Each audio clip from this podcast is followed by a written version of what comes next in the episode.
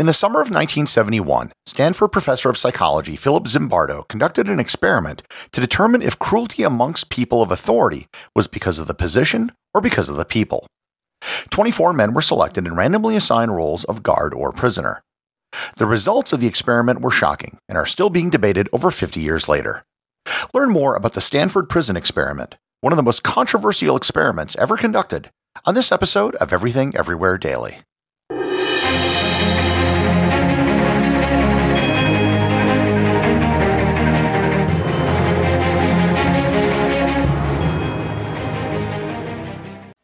This episode is sponsored by Heaven Hill Bottled in Bond Bourbon.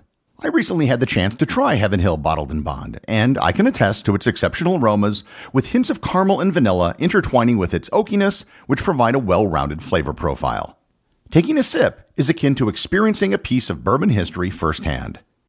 Heaven Hill Distillery may be America's most quintessential bourbon distillery, Established in 1935 after the end of Prohibition, the distillery was established by the Shapira family and has remained a family owned distillery to this day. In 1897, Congress passed the Bottled in Bond Act, which set forth strict rules for any bourbon labeled bottled in bond. Heaven Hill Bottled in Bond bourbon goes beyond the stringent requirements of the law by aging its bourbon for seven years, not four. The end result is a gold medal winning bourbon that truly stands out. Available nationally, look for a bottle at your local store. Heaven Hill Bottled in Bond. Heaven Hill reminds you think wisely, drink wisely. This episode is sponsored by ButcherBox. Summer is right around the corner, and that means cookouts. No matter what your preferred food is for a cookout or a barbecue, ButcherBox can help you make it the best. If you want to serve up some hamburgers, ButcherBox has grass fed ground beef to make the perfect smash burger. Want to cook up some steaks? Well, ButcherBox has that too, with some of the best cuts of steak, such as New York strip, ribeye, and filet mignon. Do you like grilled chicken? Well, ButcherBox has some of the best pasture raised chicken that you will find anywhere. And if you really want to wow people at your next cookout, you can try grilling some of their wild caught salmon on a cedar plank. Sign up at butcherbox.com slash daily and get a special deal. ButcherBox is offering my listeners a free for a year offer plus an additional $20 off. You can choose salmon, chicken breasts, or steak tips free in every order for a year. Sign up today at butcherbox.com slash daily and use code DAILY to choose your free for a year offer, plus get $20 off your first order.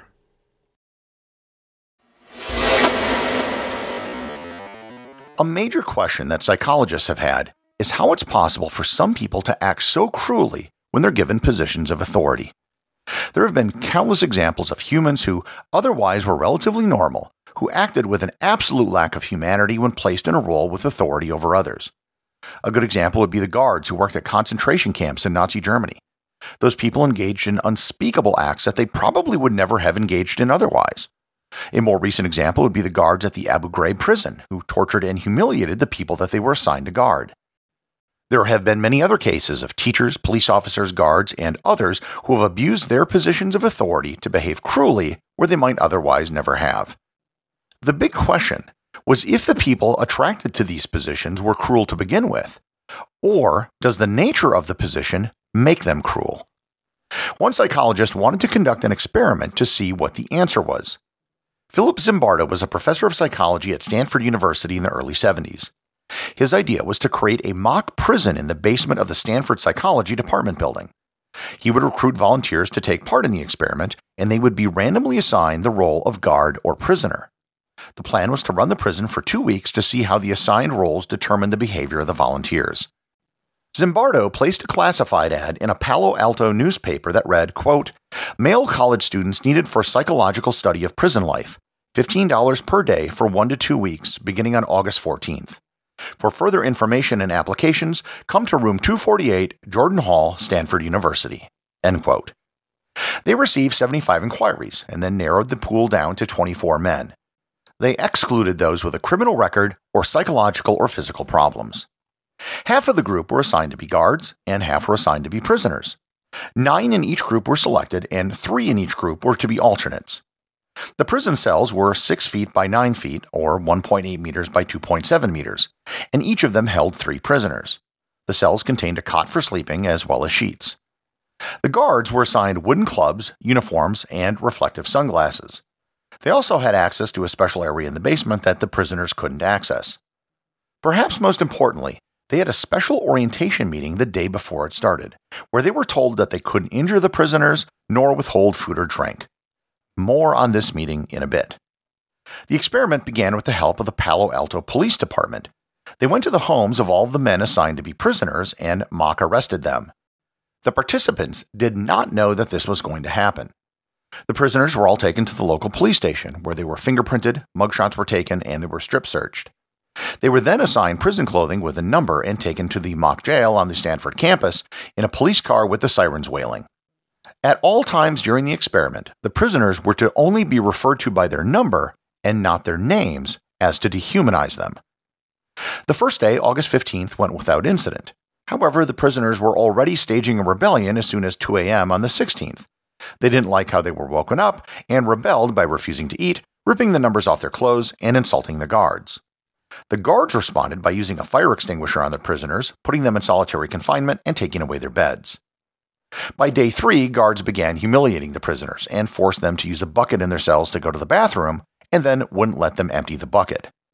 On day four, the guards began dividing the prisoners to get them to work against each other, giving some rewards and others punishments. Day five was scheduled to be the day where prisoners could be visited. The guards made the visitors wait far longer than necessary just to be difficult. Several members of the Stanford Psychology Department visited and expressed concerns about the ethics of the experiment. Almost everything had been recorded, and there was video footage of the guards making the prisoners wear bags on their heads. On day six, given the concerns of his colleagues and the parents of the prisoners, as well as the increasingly cruel behavior of the guards, Zimbardo ended the experiment a week early.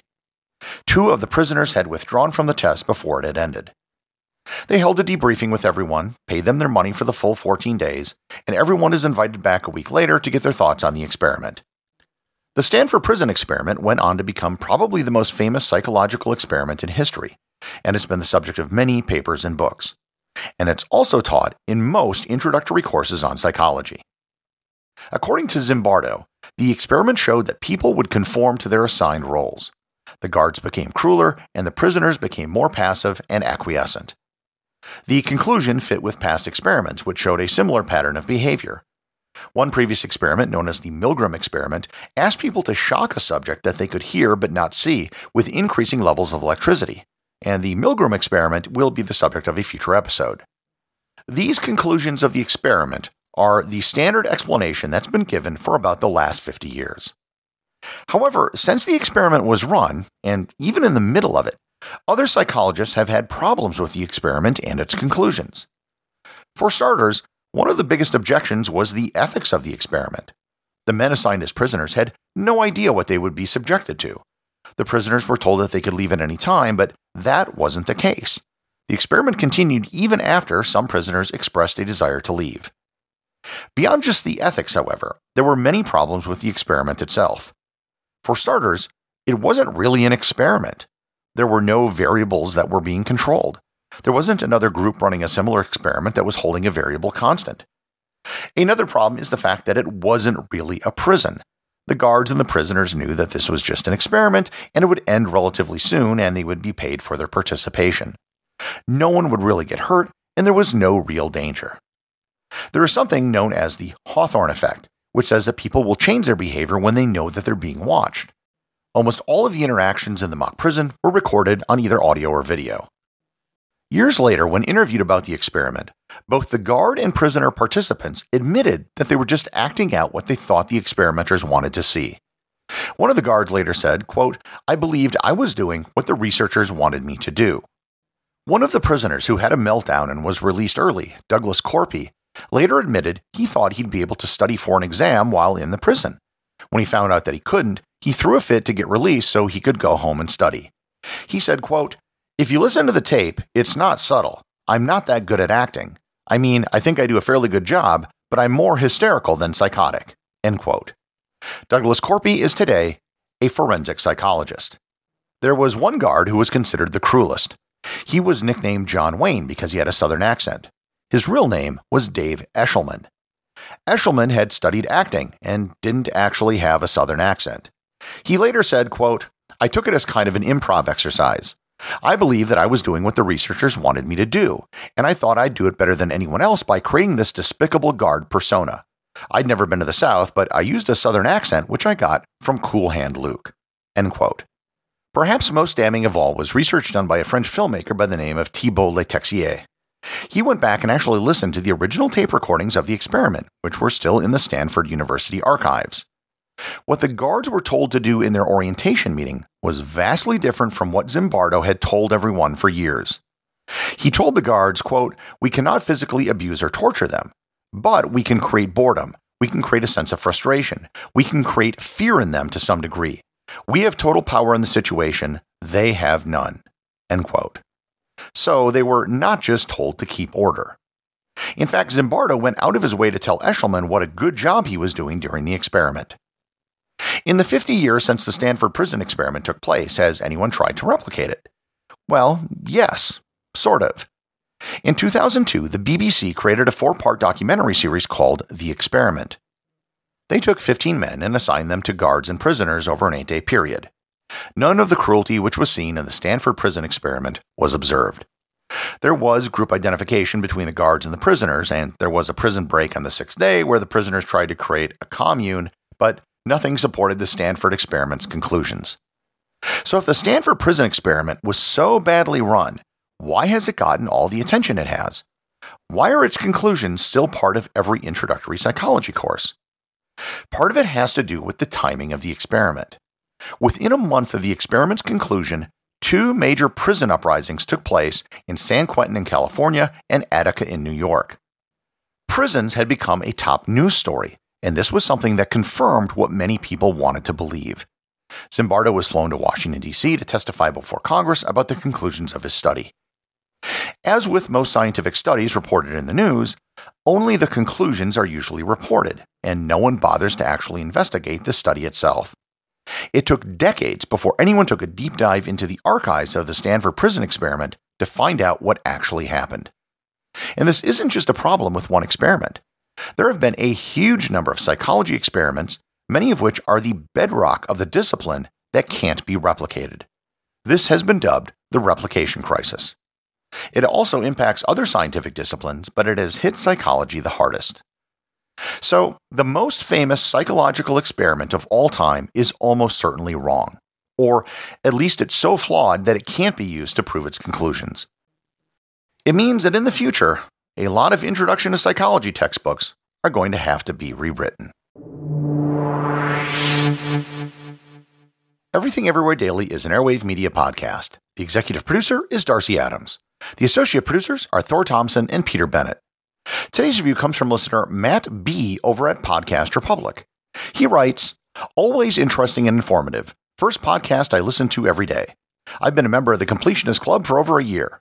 Bears fans seem to have a rivalry with Gary, so I'll end this review with Skol Vikings. Thanks, Matt. True story.